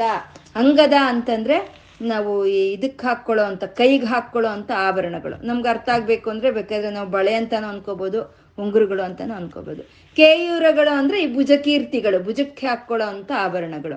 ಕನಕ ಅಂಗದ ಕೇಯೂರ ಅಂತ ಹೇಳಿದ್ರು ಅಂದ್ರೆ ಭುಜದಿಂದ ಹಿಡಿದು ಕೈವರೆಗೂ ಸಂಪೂರ್ಣ ವರ್ಣನೆಯನ್ನು ಮಾಡ್ತಾ ಇದ್ದಾರೆ. ಇವು ಒಂದು ಕನಕ ಅಂದ್ರೆ ಪ್ರಕಾಶಿಸ್ತಾ ಇವೆ, ಪಳಪಳ ಪಳ ಅಂತ ಹೊಳಿತಾ ಇದೆ ಅಂತ. ನಾವು ಇಲ್ಲಿ ಬೇಕಾದ್ರೆ ಅವರು ಮೊದಲೇನೆ ಹೇಳಿರೋ ಚತುರ್ಬಾಹು ಸಮನ್ವಿತ. ಅದನ್ನ ನಾವು ನಾವು ಇಲ್ಲಿ ಭಾವನೆ ಮಾಡ್ಕೋಬಹುದು ಅಮ್ಮನವರು ನಾಲ್ಕು ಭುಜಗಳನ್ನು ಹೊಂದಿದ್ದಾಳೆ. ಆ ನಾಲ್ಕು ಭುಜಗಳಲ್ಲಿ ರಾಗ ಪಾಶ ರಾಗಸ್ವರೂಪ, ಪಾಷಾಢ್ಯ, ಕ್ರೋಧಾಕಾರಾಂಕುಶೋಜ್ವಲ ಮನೋರೂಪೇಕ್ಷುಕೋದಂಡ ಪಂಚತನ್ಮಾತ್ರ ಸಾಯಿಕ ಇದನ್ನೆಲ್ಲ ನಾವು ಇಲ್ಲಿ ಭಾವನೆ ಮಾಡ್ಕೋಬಹುದು ಅಮ್ಮನವರು ನಾಲ್ಕು ಭುಜಗಳನ್ನು ಹೊಂದಿದ್ದಾರೆ ಅಂತ. ಇಷ್ಟಕ್ಕೂ ಯಾಕೆ ಅಮ್ಮನವ್ರು ನಾಲ್ಕು ಭುಜಗಳನ್ನು ಹೊಂದಿರೋದು? ಅಂದ್ರೆ ನಮಗೆ ಕೆಲಸ ಜಾಸ್ತಿ ಆದಾಗ ನಾವೇನಂತೀವಿ? ಎರಡು ಕೈ ಇದ್ದರೆ ನಮ್ಗೆ ಆಗಲ್ಲಪ್ಪ ನಮ್ಗೆ ಭಗವಂತ ಹತ್ತು ಕೈ ಕೊಡ್ಬೇಕಾಗಿತ್ತು ಅಂತೀವಲ್ವ? ಅಮ್ಮನವರು ಧರ್ಮ, ಅರ್ಥ, ಕಾಮ, ಮೋಕ್ಷಗಳನ್ನು ಕೊಡಬೇಕು ಭಕ್ತರಿಗೆ. ಅದಕ್ಕೋಸ್ಕರ ಅಮ್ಮನವ್ರು ನಾಲ್ಕು ಭುಜಗಳನ್ನು ಹೊಂದಿರೋ ಅಂಥದ್ದು. ಇಲ್ಲ, ಯಾರಾದರೂ ಹೋಗಿ ಧರ್ಮ ಕೇಳಿದ್ರೆ, ಒಂದೇ ಕೈ ಇದ್ರೆ ಅವ್ರಿಗೆ ಧರ್ಮ ಕೊಟ್ಟು, ಆ ಅರ್ಥಕಾಮಗಳನ್ನ ಕೇಳಿದವ್ರಿಗೆ ಅದನ್ನ ಕೊಟ್ಟು, ಮತ್ತೆ ಮೋಕ್ಷ ಕೊಟ್ಟು ತಡ ಆಗೋಗುತ್ತಲ್ವ? ಮತ್ತೆ ಎರಡಿದ್ರೂ ಅಷ್ಟೇ ಧರ್ಮ ಅರ್ಥಗಳನ್ನ ಒಂದ್ಸಲಿ ಕೊಡ್ಬೇಕಾಗುತ್ತೆ, ಕಾಮ ಮೋಕ್ಷಗಳನ್ನ ಮತ್ತೆ ಇನ್ನೊಂದ್ಸಲಿ ಕೊಡ್ಬೇಕಾಗುತ್ತೆ. ಹಾಗೆ ನನ್ನ ಭಕ್ತರಿಗೆ ತಡ ಆಗೋದು ಬೇಡ. ಅವ್ರು ಏನು ಕೇಳಿದ್ರು ಸರಿ ಒಂದೇ ಸಲಿ ನಾನು ಕೊಟ್ಬಿಡೋಣ ಧರ್ಮ ಅರ್ಥ ಕಾಮ ಮೋಕ್ಷಗಳನ್ನ ಅಂತ ಅಮ್ಮನವರು ಚತುರ್ಭುಜಗಳಿಂದ ಅವ್ರು ಬಂದಿದ್ದಾರೆ ಅಂತ ಕನಕಾಂಗದ ಕೇಯೂರ ಕಮನೀಯ ಭುಜಾನ್ವಿತ ಅಂತಂದ್ರು. ರತ್ನಗ್ರೈವೇಯ ಚಿಂತಾ ಕಲೋಲ ಮುಕ್ತ ಫಲಾನ್ವಿತ ಅಂತಿದ್ದಾರೆ. ಅಂದ್ರೆ ಅಮ್ಮನವರ ಕಂಠದಲ್ಲಿ ಆಭರಣಗಳು ಕಾಣಿಸಕ್ ಶುರುವಾಯಿತು. ಆ ಆಭರಣಗಳು ಹೇಗಿದೆ ಅಂತ ಅಂದ್ರೆ ರತ್ನಗ್ರೈವೇಯ ಚಿಂತಾ ಕಲೋಲ ಮುಕ್ತ ಫಲಾನ್ವಿತ. ಗ್ರೈವ ಅಂತಂದ್ರೆ ಕಂಠ. ಗ್ರೈವೇಯ ಅಂತಂದರೆ ಕಂಠ ಆಭರಣಗಳು. ಅವು ರತ್ನಗಳಿಂದ, ಮುತ್ತು ಮಾಣಿಕ್ಯಗಳಿಂದ ಕೂಡಿರೋ ಅಂತ ಆಭರಣಗಳು ಅಲ್ಲಿ ಫಳ ಫಳ ಅಂತ ಹೊಳಿತಾ ಇದೆ ಅಂತ. ಅವು ಹೋಗಿ ಅಲ್ಲಿ ಅಮ್ಮನವರ ಕಂಠವನ್ನು ಅಲಂಕರಿಸಿದೀಯಾ ಅಂದ್ರೆ ಅಲ್ಲ. ಅಮ್ಮನವರ ಕಂಠದಲ್ಲಿ ಅವು ಹೋಗಿದ್ದಕ್ಕೆ ಅವು ಅಲಂಕಾರಪ್ರಾಯವಾಗಿ ಇದೆ ಅಂತ. ರತ್ನಗ್ರೈವೇಯ ಚಿಂತಾ ಕಲೋಲ ಮುಕ್ತ ಫಲಾನ್ವಿತ ಅಂತ.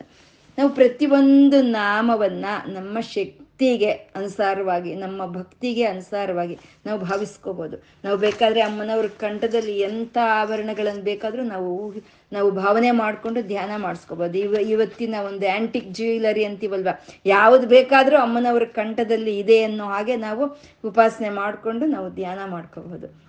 ಇಲ್ಲಿ ರತ್ನ ಗ್ರೈವೇಯ ಚಿಂತ ಕಲೋಲ ಮುಕ್ತ ಫಲಾನ್ವಿತ ಅನ್ನೋದ್ರಲ್ಲಿ ಚಿಂತಾಕು ಅನ್ನೋದೊಂದು ಬಂತು, ಲೋಲ ಅನ್ನೋದೊಂದು ಬಂತು, ಮುಕ್ತ ಫಲಾನ್ವಿತ ಅನ್ನೋದು ಮೂರು ಪದಗಳನ್ನು ಇಲ್ಲಿ ಬಳಸಿದ್ರು.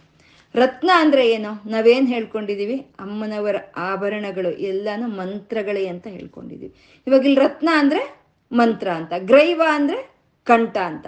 ಅಂದ್ರೆ ಕಂಠದಲ್ಲಿ ಮಂತ್ರ ಅಂದ್ರೆ ಕಂಠದಲ್ಲಿ ಜಪಿಸೋ ಅಂಥದ್ದು, ಅಮ್ಮನವರ ಒಂದು ಮಂತ್ರವನ್ನ ಜಪಿಸೋ ಅಂಥದ್ದು, ರತ್ನಗ್ರೈವೇ ಅಂದರೆ. ಆ ಜಪಿಸೋದು ಯಾವ ರೀತಿ ಜಪಿಸಬೇಕು? ಚಿಂತಾ ಕಲೋಲ ಅಂತಂದ್ರು, ಚಿಂತನೆ ಮಾಡ್ತಾ ಅಮ್ಮನವರ ನಾಮವನ್ನ ಜಪಿಸಬೇಕು ನಾವು. ಚಿಂತನೆ ಮಾಡ್ತಾ. ಅದು ಯಾವ ರೀತಿ ಅಂದ್ರೆ ಲೋಲ ಅಂತ ಅಂದ್ರೆ ಆಸಕ್ತಿಯಿಂದ. ಅತ್ಯಂತ ಆಸಕ್ತಿಯಿಂದ ಅಮ್ಮನವರ ಒಂದು ಮಂತ್ರವನ್ನು ನಾವು ಜಪಿಸ್ತಾ ಇದ್ರೆ ಅದಕ್ಕೆ ಬರೋ ಅಂಥ ಫಲ ಮುಕ್ತ ಫಲಾನ್ವಿತ ಅಂತಂದ್ರು. ಅಂದ್ರೆ ಮುಕ್ತಿ ಅನ್ನೋ ಫಲ ಅನ್ನೋದು ಸಿಕ್ಕುತ್ತೆ ಅಂತ. ನೋಡಿ, ಆಭರಣಗಳು ಅಂತ ಆಭರಣಗಳು ಹೇಳ್ತಾ ಇದರಲ್ಲಿ ಎಂಥ ತತ್ವಗಳು ತುಂಬಿದೆ, ಅದಕ್ಕೆ ಇದನ್ನ ನಾವು ರಹಸ್ಯ ನಾಮಗಳು ಅಂತ ಕರೆಯುವಂಥದ್ದು. ಎಂಥ ತತ್ವಗಳು? ಅಮ್ಮನವರ ಒಂದು ನಾಮವನ್ನು ನಾವು ಕಂಠದಲ್ಲಿ ಜಪಿಸ್ತಾ ಇದ್ರೆ, ಚಿಂತನೆ ಮಾಡ್ತಾ, ಭಾವನೆ ಮಾಡ್ತಾ, ಲೋಲರಾಗಿ ಅದ್ರ ಮೇಲೆ ಆಸಕ್ತಿ ಇದ್ದು ನಾವು ಆ ರೀತಿ ಜಪ ಮಾಡಿದ್ರೆ ನಮಗೆ ಮುಕ್ತ ಫಲಾನ್ವಿತ, ಮುಕ್ತಿ ಅನ್ನೋ ಫಲವನ್ನ ಅಮ್ಮನವರು ನಮಗೆ ಕೊಡ್ತಾರೆ ಅಂತ ರತ್ನಗ್ರೈವೇಯ ಚಿಂತಾ ಕಲೋಲ ಮುಕ್ತ ಫಲಾನ್ವಿತ ಅಂತಂದ್ರು. ಕಾಮೇಶ್ವರ ಪ್ರೇಮರತ್ನ ಮಣಿಪ್ರತಿ ಪಣಸ್ತನಿ ಅಂತಿದ್ದಾರೆ. ಇಲ್ಲಿ ಅಮ್ಮನವರ ವಕ್ಷೋಜಗಳನ್ನ ವರ್ಣನೆ ಮಾಡ್ತಾ ಇದ್ದಾರೆ. ಅಮ್ಮನವರು ಮಂತ್ರಮಯವಾದಂಥ ಶರೀರ. ಇದು ರಕ್ತ ಮಾಂಸಮಯವಾಗಿರುವಂಥ ಶರೀರ ಅಲ್ಲ, ಇದು ದಿವ್ಯವಾಗಿರುವಂಥ ಶರೀರ. ಈ ಕಾಮೇಶ್ವರ ಪ್ರೇಮರತ್ನ ಮಣಿ ಪ್ರತಿಪಣಸ್ತನಿ ಅನ್ನೋದ್ರಲ್ಲಿ ಅಮ್ಮನವರ ಒಂದು ಪಾತಿವೃತ್ಯವನ್ನು ತೋರಿಸ್ತಾ ಇದ್ದಾರೆ. ಕಾಮೇಶ್ವರನು ತನ್ನ ಹೆಂಡತಿಯಾದ ಕಾಮೇಶ್ವರಿಗಾಗಿ ಒಂದು ಪ್ರೇಮ ಅನ್ನೋ ಒಂದು ರತ್ನವನ್ನು ಕೊಟ್ಟರೆ ಅದನ್ನ ಎರಡರಷ್ಟು ಮಾಡಿದ್ಲಂತೆ. ತಾಯಿ ಗಂಡ ಕೊಟ್ಟಿದ್ದ ಪ್ರೀತಿಗೆ ಎರಡಷ್ಟು ಪ್ರೀತಿಯನ್ನ ತೋರಿಸಿದ್ಲು ಅಂತ ಹೇಳ್ತಾ ಇರೋವಂಥದ್ದು. ಅದನ್ನ ವಕ್ಷೋಜಗಳಿಗೆ ಯಾಕೆ ಹೋಲಿಕೆ ಮಾಡ್ತಾ ಇದ್ದಾರೆ ಅಂತಂದರೆ ಪ್ರೀತಿ ಅನ್ನೋದು ಯಾವಾಗ ಹೃದಯ ಸ್ಥಾನ ಆ ಪ್ರೀತಿಯ ಸ್ಥಾನ, ಹೃದಯ ಸ್ಥಾನ. ಹಾಗಾಗಿ ಕಾಮೇಶ್ವರನು ಕೊಟ್ಟಂತ ಒಂದು ಪ್ರೀತಿಗೆ ಅದನ್ನು ಎರಡಷ್ಟು ಮಾಡಿ ಅಮ್ಮ ಅವನಿಗೆ ಮತ್ತೆ ಆ ವಾಪಸ್ಸು ಆ ಪ್ರೀತಿಯನ್ನ ಕೊಟ್ಲು ಅಂತ ಕಾಮೇಶ್ವರ ಪ್ರೇಮರತ್ನ ಮಣಿ ಪ್ರತಿಪಣಸ್ತನಿ ಅಂತಂದು. ಮತ್ತೆ ಕಾಮೇಶ್ವರ ಪ್ರೇಮರತ್ನ ಮಣಿ ಪ್ರತಿಪಣಸ್ತನಿ ಅನ್ನೋದ್ರಲ್ಲಿ ಒಂದು ಅತ್ಯಂತ ಮಾ, ಒಂದು ಮಾತೃವಾತ್ಸಲ್ಯ ಅನ್ನೋದು ತುಂಬಿರುವಂಥದ್ದು. ಒಂದು ಮಗುವಿಗೆ ಆ ಒಂದು ತಾಯಿ ಹಾಲನ್ನು ಕುಡಿಸ್ಬೇಕು ವಕ್ಷೋಜಗಳ ಹಾಲನ್ನ ಕುಡಿಸ್ಬೇಕು ಅಂದ್ರೆ ಅದರಲ್ಲಿ ತಾಯಿಯ ಮಮತೆನೂ ಇರುತ್ತೆ ತಂದೆಯ ಪ್ರೀತಿನೂ ಇರುತ್ತೆ. ಆ ತಂದೆಯ ಪ್ರೀತಿ ಅದಕ್ಕೆ ಎರಡರಷ್ಟಾದಂಥ ತಾಯಿಯ ಮಮತೆ ಎರಡು ಸೇರಿದ್ರೇನೆ ಆ ಮಗು ಪಾನ ಮಾಡೋ ಆ ಮಗು ಪಾನ ಮಾಡೋ ಅಂಥ ಕ್ಷೀರದಲ್ಲಿ ಆ ತಂದೆ, ತಾಯಿ, ಇಬ್ಬರ ಪ್ರೀತಿ, ಮಮಕಾರ ಎರಡು ಇರುತ್ತೆ. ಆ ಆ ಮಗು, ಆ ತಂದೆ, ತಾಯಿಯ ಮಮಕಾರ ಪ್ರೀತಿಗಳನ್ನು ಪಾನ ಮಾಡುತ್ತೆ. ಈ ಪ್ರಪಂಚಕ್ಕೆ ಈ ಒಬ್ಬನೇ ಆದಂಥ ತಂದೆ ಕಾಮೇಶ್ವರನು. ವಾಗರ್ತ ವಿವ ಸಂಪೃತ್ತ ವಾಗರ್ತ ಪ್ರತಿಪತ್ತಯ್ಯ ಜಗತಪ್ಪಿತರ ಒಂದೇ ಪಾರ್ವತಿ ಪರಮೇಶ್ವರು. ಈ ಜಗತ್ತಿಗೆ ಅಪ್ಪ ಒಬ್ಬನೇ, ಅವನೇ ಕಾಮೇಶ್ವರನು. ಈ ಜಗತ್ತಕ್ಕೆ ಅಮ್ಮ ಒಬ್ಳೆ, ಅವಳೆ ಕಾಮೇಶ್ವರಿ. ಆ ಕಾಮೇಶ್ವರನ ಪ್ರೀತಿಯನ್ನ ಎರಡರಷ್ಟು ಮಾಡಿ ಆ ಕಾಮೇಶ್ವರಿ ಈ ಮಕ್ಕಳಾದ ಈ ಸೃಷ್ಟಿಗೆ ಎಲ್ಲ ಆಹಾರವನ್ನು ಕೊಡ್ತಾ ಇದ್ದಾಳೆ ಅಂತ. ಕಾಮೇಶ್ವರ ಪ್ರೇಮರತ್ನ ಮಣಿ ಪ್ರತಿಪಣಿಸ್ತಾನೆ ಅಂದ್ರೆ ಪ್ರತಿ ಒಂದು ಜೀವಿನೂ ಬ್ರಹ್ಮನಿಂದ ಹಿಡಿದು ಒಂದು ಇರುವೆವರೆಗೂ ಪ್ರತಿ ಒಂದು ಜೀವಿಗೂ ಆಹಾರವನ್ನು ಕೊಡ್ತಾ ಇರುವಂತ ಮಾತೃ ವಕ್ಷೋಜಗಳು ಅವು ಅಂತ ಇಲ್ಲಿ ಹೇಳ್ತಾ ಇರೋವಂಥದ್ದು ಹಾಗೆ ಆ ತಾಯಿಯ ಒಂದು ಮಕ್ಕಳು ನಾವು ಅಂತ ನಾವು ಯಾವಾಗ ತಿಳ್ಕೊಳ್ತೀವೋ ಆ ತಂದೆ ತಾಯಿಯ ಒಂದು ಆಹಾರ ನಮಗೆ ಉಣಿಸ್ತಾ ಇದ್ದಾರೆ, ನಾವು ಮಕ್ಕಳು ನಾವು ಅಂತ ನಾವು ಎಷ್ಟೊತ್ತು ಧ್ಯಾನ ಮಾಡ್ತಾ ಇರ್ತೀವೋ ಅಷ್ಟೊತ್ತರವರೆಗೂ ನಾವು ಮಕ್ಕಳಾಗೇ ಇರ್ತೀವಂತೆ. ಯಾಕೆ ಅಂದರೆ ಒಂದು ಮಗು ಒಂದು ತಂದೆಯ ಒಂದು ಹೆಗಲ್ ಮೇಲೋ, ತಾಯಿಯ ಹೆಗಲ್ ಮೇಲೋ ಇದ್ರೆ ಅದಕ್ಕೆ ಯಾವುದು ಭಯ ಅಂತ ಇರಲ್ಲ. ಹಾಗೆ ನಮಗೆ ಈ ಕಾಮೇಶ್ವರ, ಕಾಮೇಶ್ವರಿಯರ ಒಂದು ಪ್ರೀತಿಯನ್ನು ನಾವು ಪಾನ ಮಾಡ್ತಾ ಇದ್ದೀವಿ ಅನ್ನೋ ಒಂದು ಮನಸ್ಸಿನ ಭಾವನೆ ನಮಗೆ ಬಂದಾಗ ನಾವು ಮಕ್ಕಳಾಗೋಗ್ತೀವಿ ನಮಗೆ ಅಂತ ತಂದೆ ತಾಯಿ ಇದ್ದಾರೆ ಅಂತ ನಾವು ಮಕ್ಕಳಾಗಿ ನಮ್ಮ ಈ ಜೀವನ, ಈ ಲೋಕ ಯಾತ್ರೆಯನ್ನು ನೆಮ್ಮದಿಯಾಗಿ ನಾವು ಮುಗಿಸ್ಕೋಬೋದು ಅಂತ. ಇದನ್ನೇ ಪಿಬಂತವು ಯಸ್ಮಾತ್ ಅವಿದಿತ ವಧು ಸಂಗರಸಿಕೌ ಕುಮಾರವು ಅದ್ಯಾಪಿ ದ್ವಿರದವದನವು ಕ್ರೌಂಚದಲನವು ಅಂದ್ರು ಶಂಕರರು. ಅಂದ್ರೆ ಅಮ್ಮನವರ ಒಂದು ವಕ್ಷಸ್ಥಳಗಳಲ್ಲಿ ಇರೋವಂಥ ಹಾಲನ್ನು ಪಾನ ಮಾಡ್ತಾ ಇರೋವಂಥ ಸುಬ್ರಹ್ಮಣ್ಯನು, ಗಣಪತಿನು ಇಬ್ರು ಏನ್ ಮಾಡಿದ್ರು? ಅವಿ, ಅವಿದಿತ ವಧು ಸಂಗರಸಿಕವು ಇನ್ಯಾವ ಹೆಣ್ಣಿನ ಸಾವಾಸನು ಮಾಡ್ಲಿಲ್ವಂತೆ. ನಾವು ಬೇರೆ ಹೆಣ್ಣಿನ ಸಹವಾಸ ಮಾಡಿದ್ರೆ ನಾವು ದೊಡ್ಡೋರಾಗೋಗ್ತೀವಿ. ಆವಾಗ ಅಮ್ಮನ ಒಂದು ನಾವು ಕ್ಷೀರದಿಂದ ನಾವು ದೂರ ಇರಬೇಕಾಗುತ್ತೆ. ಹಾಗಾಗಿ ನಾವು ಬೆಳೆಯೋದೇ ಬೇಡ. ನಾವು ಮಕ್ಕಳಾಗೆ ಇರೋಣ ಅಂತ ಹೇಳಿ ಅವರು ಹಾಗೆ ಮಕ್ಕಳಾಗೆ ಉಳಿದೋ, ಉಳಿದೋಗ್ಬಿಟ್ರಂತೆ. ಯಾಕೆಂದ್ರೆ ಆ ಪ್ರೀತಿ, ಆ ಕಾಮೇಶ್ವರ, ಕಾಮೇಶ್ವರಿಯರ ಪ್ರೀತಿಯನ್ನ ಪಾನ ಮಾಡೋದಕ್ಕೆ ಅವರು ಮಕ್ಕಳಾಗೆ ಉಳಿದ್ರು ಅಂತ. ಹಾಗೆ ನಾವು ಅವರು ತಂದೆ ತಾಯಿ, ಪ್ರಪಂಚಕ್ಕೆ ತಂದೆ ತಾಯಿಯಾದಂಥ ಶಿವಶಕ್ತಿಯರ ಮಕ್ಕಳು ನಾವು, ಆ ತಾಯಿ ತಂದೆಯರೇ ನಮ್ಮನ್ನು ಪೋಷಣೆ ಮಾಡ್ತಾ ಇದ್ದಾರೆ ಅನ್ನೋ ಒಂದು ಭಾವನೆ ನಾವು ಬಂದ್ರೆ ನಾವು ಮಕ್ಕಳಾಗಿ ನಾವು ನೆಮ್ಮದಿಯಿಂದ ಒಂದು ಶಾಂತದಿಂದ ನಾವು ಈ ಲೋಕಯಾತ್ರೆಯನ್ನು ನಾವು ಮುಗಿಸ್ಕೋಬೋದು ಅಂತ. ಕಾಮೇಶ್ವರ ಪ್ರೇಮರತ್ನ ಮಣಿ ಪ್ರತಿ ಪಣಸ್ತನಿ ಅಂತಂದ್ರು. ಮತ್ತೆ ಪ್ರತಿ ಒಂದರಲ್ಲಿ ಮಂತ್ರ ಸಂಕೇತಗಳಿರುತ್ತೆ. ಕಾಮೇಶ್ವರನ ಕೊಟ್ಟಂತ ಮಂತ್ರ ಯಾವುದು ಅಂತಂದ್ರೆ ಓಂಕಾರ. ಆ ಓಂಕಾರ ಅನ್ನೋದು ಪರಮೇಶ್ವರನಿಂದ ಬಂದಿರೋ ಅಂಥದ್ದು ಆ ಓಂಕಾರದಿಂದ ಬಂದಿರೋ ಅಂಥದ್ದು ಶ್ರೀಂ ಹ್ರೀಂ ಅನ್ನೋವು. ಅಂದ್ರೆ ಒಂದು ರತ್ನ ಅನ್ನೋ ಓಂಕಾರವನ್ನು ಶಿವನು ಕೊಟ್ಟರೆ ಅದಕ್ಕೆ ಹ್ರೀಂಕಾರ, ಶ್ರೀಂಕಾರ ಎರಡನ್ನು ಸೇರಿಸಿ ಅಮ್ಮ ಭಕ್ತರಿಗಾಗಿ ಕೊಟ್ಲು ಅನ್ನೋ ಒಂದು ಮಂತ್ರ ಸಂಕೇತವು ಸಹಿತ ಈ ಒಂದು ನಾಮದಲ್ಲಿ ಧ್ವನಿಸ್ತಾ ಇರುವಂತಹದ್ದು. ಕಾಮೇಶ್ವರ ಪ್ರೇಮರತ್ನ ಮಣಿ ಪ್ರತಿಪಣಸ್ತನಿ ಅಂತಂದ್ರು. ನಾಭ್ಯಾಲವಾಲ ರೋಮಾಲಿ ಲತಾಫಲ ಕುಚದ್ವಯಿ ಅಂತಂದ್ರು. ಈ ನಾಮದಲ್ಲಿ ಅಮ್ಮನವರ ನಾಭಿಯನ್ನ, ಆ ನಾಭಿಯಿಂದ ಮೇಲೆ ಸಣ್ಣ ಸಣ್ಣ ಕೂದಲಿರುತ್ತೆ. ಆ ಸಕೇಶಗಳು ಸಣ್ಣ ಸಣ್ಣ ಕೂದಲಿರುತ್ತೆ. ಅದನ್ನೇ ನೂಗಾರು ಅಂತ ಹೇಳ್ತಾರೆ.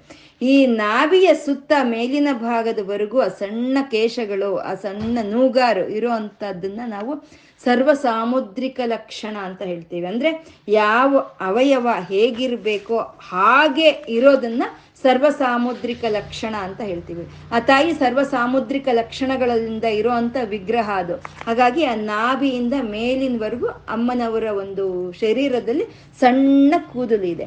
ಆ ನಾಭಿ ಯಾವುದು ಅಂತಂದ್ರೆ ಆಕಾಶವೇ ನಾಭಿ. ಆ ಆಕಾಶ ಅನ್ನೋ ಒಂದು ನಾಭಿಯಲ್ಲಿ ಬಂದಿರೋ ಬಳ್ಳಿ, ಆ ಬಳ್ಳಿಗೆ ಬಿಟ್ಟಿರೋ ಅಂಥ ಒಂದು ಎರಡು ಹಣ್ಣುಗಳು ಅಂದ್ರೆ ಅದೇ ಸೂರ್ಯಚಂದ್ರರು. ಅವೇ ಅಮ್ಮನವರ ವಕ್ಷೋಜಗಳು ಅಂತ. ಈ ನಾಭಿ ಅಂತಂದ್ರೆ ಪಾತಿ ಅಂತಾನು ನಾವು ಹೇಳ್ತೀವಿ. ಆ ಪಾತಿಯಿಂದ ಒಂದು ಬಳ್ಳಿ ಅನ್ನೋದು ಬಂದ್ರೆ ಅದಕ್ಕೆ ಹಣ್ಣುಗಳು ಅನ್ನೋದು ಬಿಡುತ್ತೆ.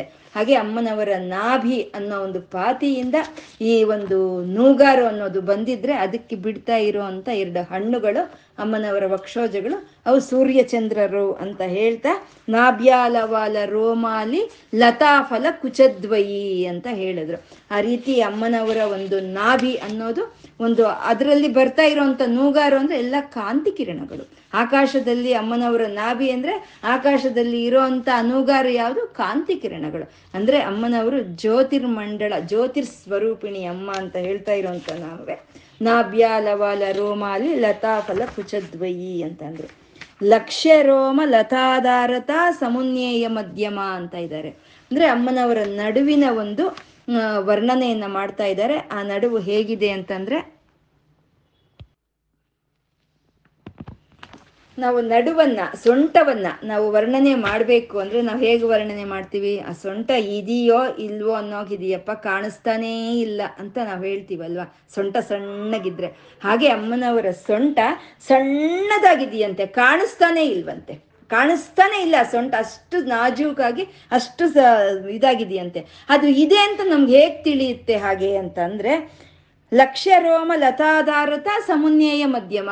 ಅಲ್ಲಿ ಒಂದು ಬಳ್ಳಿ ಅಂತ ಹೋಗ್ತಾ ಇದೆ. ಆ ಬಳ್ಳಿಯಿಂದ ಒಂದು ಎರಡು ಹಣ್ಣುಗಳು ಅಂತ ಬಿಟ್ಟಿದೆ. ಅದನ್ನ ಗಮನಿಸಿದ್ರೆ ಬಳ್ಳಿ ಹೋಗಿದೆ. ಆ ಬಳ್ಳಿಯಿಂದ ಎರಡು ಹಣ್ಣುಗಳು ಬಿಟ್ಟಿದೆ ಅನ್ನೋದು ಗಮನಿಸ್ಕೊಂಡ್ರೆ, ಓಹೋ, ಅಲ್ಲಿ ನಡುವು ಅನ್ನೋದು, ಒಂದು ಸೊಂಟ ಅನ್ನೋದು, ಒಂದು ನಾಭಿ ಅನ್ನೋದು ಇರಬಹುದು ಅಂತ ನಾವು ಸಮನ್ವಯ ಮಾಡ್ಕೋಬೇಕು.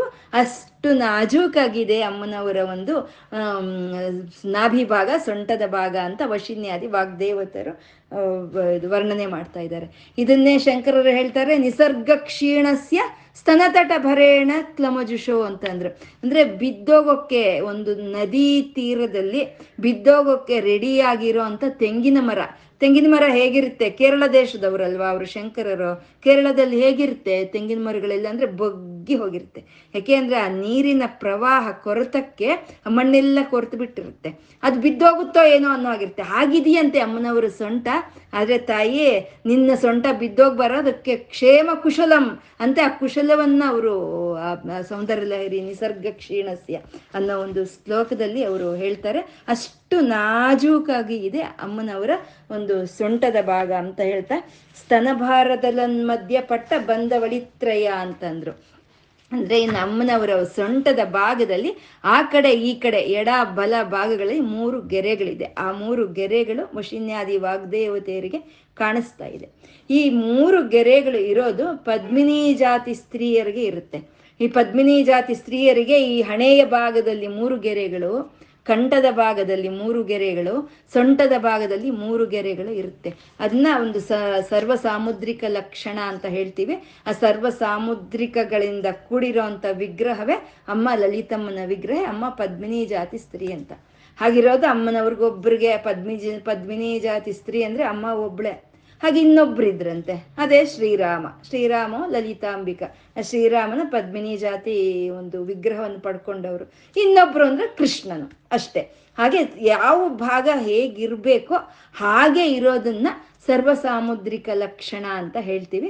ಹಾಗೆ ಅಮ್ಮನವ್ರಿಗೆ ಇರೋ ಅಂತ ಮೂರು ಗೆರೆಗಳು ಹೇಗೆ ಕಾಣಿಸ್ತಾ ಇದೆ ಅಂದ್ರೆ ಸಮಸ್ತವಾದ ಪ್ರಾಣಿ ಪ್ರಕೃತಿಯನ್ನ ಪೋಷಣೆ ಮಾಡ್ತಾ ಇರುವಂತಹ ವಕ್ಷಸ್ಥಲ ಭಾರಕ್ಕೆ ಬಿದ್ದೋಗ್ಬಾರ್ದು ಅಂತ ಕಟ್ಟಿರೋ ಹಾಗೆ ಇದೆ ಅಂತ ಇಲ್ಲಿ ವರ್ಣನೆ ಮಾಡ್ತಾರೆ ಇದೇ ರೀತಿ ಶಂಕರರನ್ನು ಶಂಕರರನ್ನು ವರ್ಣಿಸ್ತಾರೆ. ಮತ್ತೆ ಇದರಲ್ಲಿ ಇರೋಂಥ ಒಂದು ಮಂತ್ರ ಸಂಕೇತಗಳು ಅಂತ ಅಂದ್ರೆ ಷೋಡಶಾಕ್ಷರಿ ಮಂತ್ರದಲ್ಲಿ ಹ್ರೀಂಕಾರ ಅನ್ನೋದು ಮೂರು ಸಲ ಬರುತ್ತೆ. ಹದಿನಾರು ಅಕ್ಷರಗಳು ಉಳ್ಳ, ಉಳ್ಳಂತ ಆ ಲಲಿತೆಯ ಷೋಡಶಾಕ್ಷರಿ ವಿದ್ಯೆಯಲ್ಲಿ ಮೂರು ಬಾರಿ ಹಿಂಕಾರ ಬರುತ್ತೆ. ಆ ಹಿರಿ ಮೂರು ಬಾರಿ ಬರುವಂತ ಹಿರೀಂಕಾರವನ್ನು ಸೂಚನೆ ಮಾಡದೆ ಹಣೆಯ ಮೇಲೆ ಇರುವಂತ ಮೂರು ಗೆರೆಗಳು ಕಂಠದ ಮೇಲೆ ಇರುವಂತ ಮೂರು ಗೆರೆಗಳು ಮತ್ತೆ ಸೊಂಟದಲ್ಲಿ ಇರುವಂತ ಮೂರು ಗೆರೆಗಳು ಆ ಒಂದು ಮಂತ್ರವನ್ನು ಸಂಕೇತ ಮಾಡ್ತಾ ಇದೆ ಅಂತ ಮಂತ್ರ ಸಂಕೇತವು ಇದರಲ್ಲಿ ಇರುವಂತದ್ದು ಮುಂದೆ ಈ ಮುಂದಿನ ಒಂದು ನಾಮ ಇಲ್ಲಿ ಒಂದು ಶಕ್ತಿ ಕೂಟಕ್ಕೂ ಕಾಮರಾಜ ಕೂಟಕ್ಕೂ ಮಧ್ಯದಲ್ಲಿ ಇರುವಂತ ಭಾಗವನ್ನು ತೋರಿಸುವಂಥದ್ದು ಆ ಭಾಗದಲ್ಲೇ ಅಮ್ಮನವರ ಸೀರೆ ಅನ್ನೋದು ಕಾಣಿಸ್ತಾ ಇದೆ. ಅಮ್ಮ ಹುಟ್ಟಿರುವಂಥ ಸೀರೆ. ಅದು ಹೇಗಿದೆ ಅಂತಂದ್ರೆ ಅರುಣಾರುಣ ಕೌಸಂಬ ವಸ್ತ್ರ ಬಾಸ್ವತ್ ಕಟಿ ತಟಿ ಆ ರೀತಿ ಚಿದಗ್ನಿ ಕುಂಡದಲ್ಲಿ ಬಂದಂತ ಅಮ್ಮನವರು ತಲೆಯ ಮೇಲೆ ರತ್ನಗಳಿಂದ ಕೂಡಿರುವಂಥ ಕಿರೀಟವನ್ನು ಧರಿಸಿ ಅಷ್ಟಮಿ ಚಂದ್ರನ ಹಾಗೆ ಇರುವಂಥ ಪಾಲಭಾಗದಲ್ಲಿ ಆ ಕಸ್ತೂರಿ ತಿಲಕವನ್ನ ಹೊಂದಿದ್ದು ಈ ತಾರೆಗಳ ಒಂದು ಕಾಂತಿಯನ್ನ ತಿರಸ್ಕಾರ ಮಾಡ್ತಾ ಇರುವಂಥ ನಾಸಾಭರಣಗಳನ್ನು ಧರಿಸಿ ಸೂರ್ಯಚಂದ್ರರನ್ನೇ ಒಂದು ತಾಟಂಕಗಳಾಗಿ ಉಳ್ಳಂತ ಆ ತಾಯಿ ನಗ್ನಗ್ತ ಆ ಮಂದಹಾಸದಲ್ಲಿ ಆ ಆ ಕಾಮೇಶ್ವರನ ಗೆದ್ದುಕೊಂಡು ಅವನ ಕೈಯಲ್ಲಿ ಮಾಂಗಲ್ಯವನ್ನು ಕಟ್ಟಿಸ್ಕೊಂಡು ನಾಲ್ಕು ಒಂದು ಶುಭವನ್ನು ತರುವಂತ ಭುಜಗಳನ್ನು ಒಂದು ಎಲ್ಲ ವಿಧವಾದ ರತ್ನ ಆಭರಣಗಳಿಂದ ಕೂಡಿರುವಂತ ಕಂಠದಲ್ಲಿ ಎಲ್ಲ ರ ಕಂಠಾಭರಣಗಳು ಶೋಭಾಯಮಾನವಾಗಿ ಕಾಣಿಸ್ತಾ ಇರುವಂತ ತಾಯಿ ಕೆಂಪು ವರ್ಣದ ರೇಷ್ಮೆ ಸೀರೆಯನ್ನು ಹುಟ್ಟಿದಾಳೆ. ಅರುಣ ಅರುಣ ಅರುಣಾರುಣ ಕೌಸುಂಬ ವಸ್ತ್ರ ಬಾಸ್ವತ್ ಕಟಿ ತಟಿ, ಆ ಕೆಂಪು ವರ್ಣದ ಆ ರೇಷ್ಮೆ ಸೀರೆ ಹೇಗಿದೆ ಅಂತ ಅಂದ್ರೆ, ಕೌಸುಂಬ ಅಂತಂದ್ರು. ಅಂದ್ರೆ ನಾವಿವಾಗ ವರ್ಕ್ ಮಾಡ್ತೀವಲ್ವ ಸೀರೆಗಳಿಗೆ. ಆ ರೀತಿ ಅಮ್ಮನವರ ಒಂದು ಕೆಂಪು ವರ್ಣದ ಆ ಅರುಣ ವರ್ಣದ ಸೀರೆಯ ಮೇಲೆ ಚಿನ್ನದಿಂದ ನಗಿಶಿ ಮಾಡಿರೋ ಅಂತ ಸೀರೆಯನ್ನ ಆ ತಾಯಿ ಹುಟ್ಟಿದಾಳೆ ಅಂತ ಹೇಳ್ತಾ ಇದ್ದಾರೆ. ಆ ತಾಯಿಯನ್ನ, ಆ ಅರುಣ ವರ್ಣದ ಕಾಂತಿಯನ್ನ ಬೀರ್ತಾ ಇರೋಂತ ಆ ಮಾತೃವಾತ್ಸಲ್ಯವನ್ನು ತೋರ್ತಾ ಇರೋ ಅಂತ ಆ ತಾಯಿಯನ್ನ, ಆ ಅರುಣವರ್ಣದ ಸೀರೆಯಲ್ಲಿ ಕೂತ್ಕೊಂಡಿರುವಂತ ಆ ತಾಯಿಯನ್ನ ನಾವು ಹೃದಯದಲ್ಲಿ ಧ್ಯಾನಿಸ್ತಾ ಇವತ್ತು. ಇವತ್ತು ನಾವು ಏನು ಹೇಳ್ಕೊಂಡಿದೀವೋ ಆ ಶಿವಶಕ್ತಿಯರಿಗೆ ಸಮರ್ಪಣೆ ಮಾಡ್ಕೊಳ್ತಾ, ಆ ಶಿವಶಕ್ತಿಯರಿಗೆ ನಮಸ್ಕಾರವನ್ನು ಮಾಡ್ಕೊಳ್ಳೋಣ. ಸರ್ವಂ ಶ್ರೀ ಲಲಿತಾರ್ಪಣಮಸ್ತು.